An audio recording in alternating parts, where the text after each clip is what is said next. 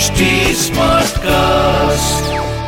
आप सुन रहे हैं एच डी स्मार्ट कास्ट और ये है फीवर एफ़ प्रोडक्शन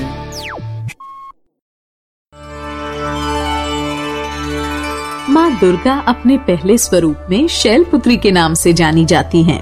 पर्वतराज हिमालय के वहाँ पुत्री के रूप में उत्पन्न होने के कारण इनका यह शैल पुत्री नाम पड़ा था वृषभ स्थिता इन माता जी के दाहिने हाथ में त्रिशूल और बाएँ हाथ में कमल पुष्प सुशोभित है। यही नव दुर्गाओं में प्रथम दुर्गा है।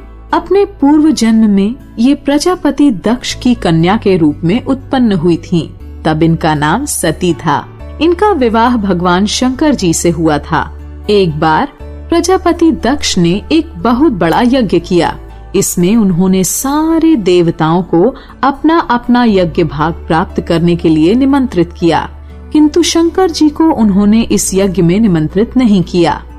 सती ने जब सुना कि हमारे पिता एक अत्यंत विशाल यज्ञ का अनुष्ठान कर रहे हैं, तब वहाँ जाने के लिए उनका मन विकल हो उठा।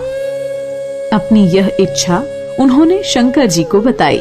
सारी बातों पर विचार करने के बाद उन्होंने कहा प्रजापति दक्ष किसी कारणवश हमसे रुष्ट हैं। अपने यज्ञ में उन्होंने सारे देवताओं को निमंत्रित किया है। उनके यज्ञ भाग भी उन्हें समर्पित किए हैं, किंतु हमें जानबूझकर नहीं बुलाया है। कोई सूचना तक नहीं भेजी है। ऐसी स्थिति में तुम्हारा वहाँ जाना किसी प्रकार भी श्रेयस्कर नहीं होगा। शंकर जी के इस उपदेश से सती का प्रबोध नहीं हुआ। पिता का यज्ञ देखने वहाँ जाकर माता और बहनों से मिलने की उनकी व्यग्रता किसी भी प्रकार कम न हो सकी। उनका प्रबल आग्रह देखकर भगवान शंकर जी ने उन्हें वहाँ जाने की अनुमति दे दी। सती ने पिता के घर पहुंचकर देखा कि कोई भी उनसे आदर और प्रेम के साथ बातचीत नहीं कर रहा है। सारे लोग मुँह फेरे हुए हैं। केवल उनकी माता ने स्नेह से उन्हें गले लगाया। बहनों की बातों में व्यंग और उपहास के भाव भरे हुए थे। परिजनों के इस व्यवहार से उनके मन को बहुत क्लेश पहुँचा। उन्होंने यह भी देखा कि वहाँ चतुर्दिक भगवान शंकर जी के प्रति तिरस्कार का भाव भरा हुआ है।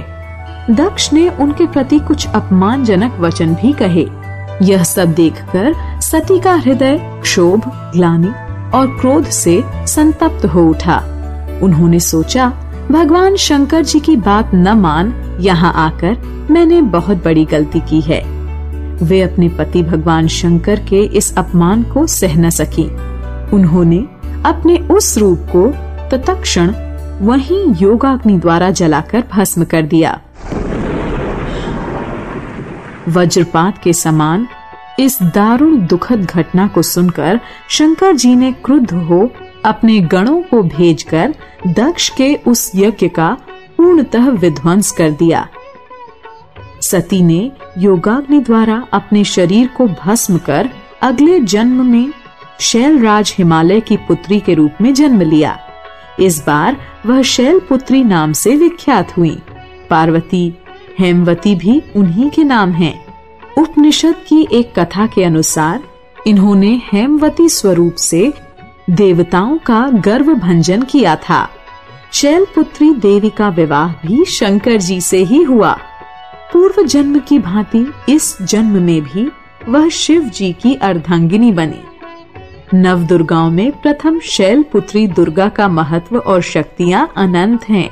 नवरात्र पूजन में प्रथम दिवस इन्हीं की पूजा और उपासना की जाती है।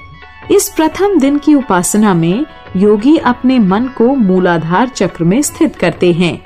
यहीं से उनकी योग साधना प्रारंभ होती है।